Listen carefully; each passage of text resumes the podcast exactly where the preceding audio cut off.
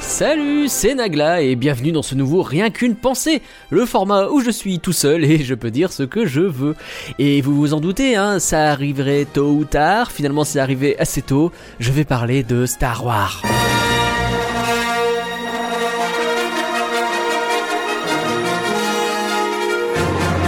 J'ai tellement de choses à dire sur Star Wars tout le temps. Et bah, je voulais commencer par la question qu'on me pose le plus souvent en vrai quand on ne connaît pas l'univers.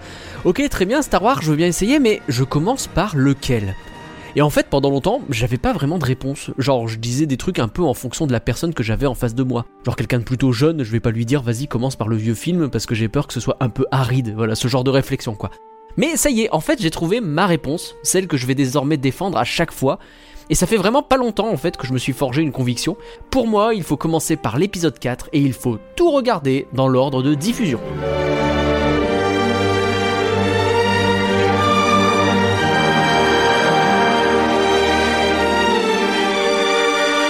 Bon, dit comme ça, vous allez me dire, ok, le gars il se foule pas trop, hein, super, il nous dit de tout regarder dans l'ordre dans lequel c'est sorti, bravo mec, très original. En fait, c'est pas si simple. Déjà, attention, hein, je parle que des films. Les séries, avec le mastodonte euh, The Clone Wars et ses 8 saisons, là, c'est un cas particulier. Mais par contre, donc tous les films, ouais, dans l'ordre de diffusion, même Rogue One, qui du coup va apparaître un peu au pif au milieu de la postlogie, c'est pas grave. Déjà, le premier argument, c'est que c'est la meilleure façon d'apprécier l'évolution technique. Alors c'est un kiff cinéphile, hein un kiff que j'avoue je partage pas parce que bah, je suis autant cinéphile que fan de personnages à DLP, je vais pas cacher. Hein. Mais bon, c'est un kiff cinéphile quand même avéré de voir George Lucas sortir son premier film dans la douleur et puis toutes les innovations techniques qu'il va amener pour améliorer son univers. Dès le premier film, il y a les effets spéciaux et les maquettes, avec l'utilisation de la musique et des effets sonores qui changent tout à mon sens, et puis il y a le numérique pour la prélogie et tout ça. Il y a toujours un effet pervers au visionnage dans l'ordre chronologique de l'histoire en fait. Bah, c'est justement quand on arrive à l'épisode 4. Parce que si on fait les choses bien et qu'on a regardé Rogue One juste avant, ou même si on vient de l'épisode 3 en vrai, bah on retourne 40 piges plus tôt dans l'histoire du cinéma sans se mouiller la nuque. C'est un peu douloureux et c'est un coup à pas apprécier bah, ce grand film qu'est le 4 à sa juste valeur parce que bah quand même c'est pas ouf techniquement. Et on peut même considérer que c'est un peu simple scénaristiquement. Parce que oui, au niveau de l'histoire, bah, c'est peut-être bizarre de commencer une histoire par le milieu, mais en général, si une histoire elle vous est présentée dans un sens, bah, c'est pour permettre la création de twists scénaristiques. La trilogie fonctionne en elle-même sans avoir vu le passé et elle a cartonné comme ça. Et elle va vous amener des trucs que vous connaissez déjà par cœur, mais bon, dans le doute, je spoile pas.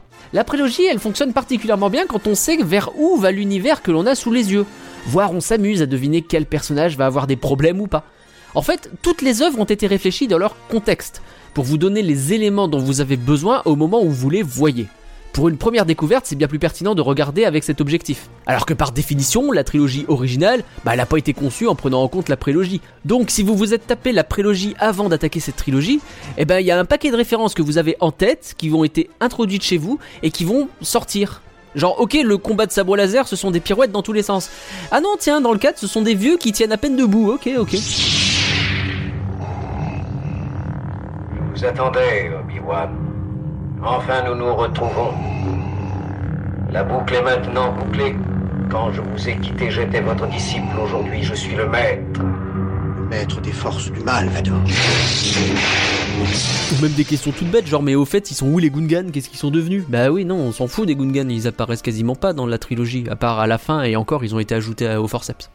Et puis l'épisode 4 à la base, il est conçu pour être un film unique, même si le bon George espérait en faire davantage derrière.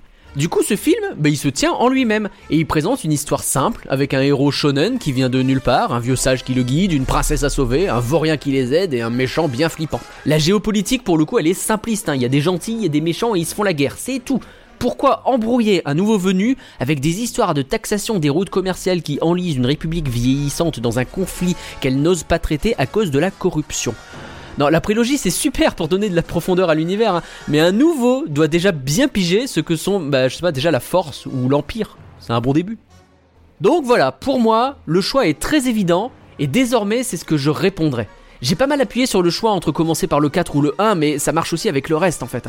Rogue One, il est bien plus jouissif quand on connaît déjà largement Dark Vador et d'où il vient, ou ce que c'est l'étoile de la mort.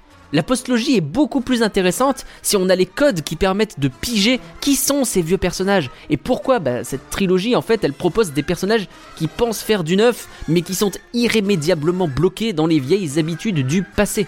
Après, quand vous avez tout vu dans l'ordre de diffusion, bah, je vous encourage à tout revoir dans le vrai ordre chronologique pour vous faire un vrai bon kiff et bien piger l'enchaînement de l'histoire. Et puis même tout ça, hein, là je suis en train de donner des ordres là, mais en fait ça empêche personne de découvrir Star Wars avec la super série The Mandalorian. C'est un excellent choix aussi en fait. hein. Et peut-être que juste cette série vous suffit et que le reste de l'univers vous intéresse pas. Pourquoi pas? Les portes d'entrée sont libres en réalité, mais à partir du moment où vous vous dites tiens, cet univers m'intéresse, comment je peux me taper tous les films? Et bien là désormais vous avez la solution que je recommande.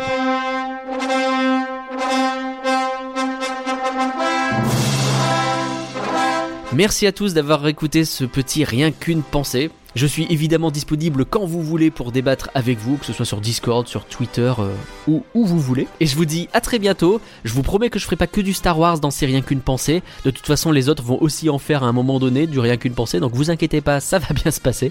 Allez, que la force soit avec vous. À très bientôt.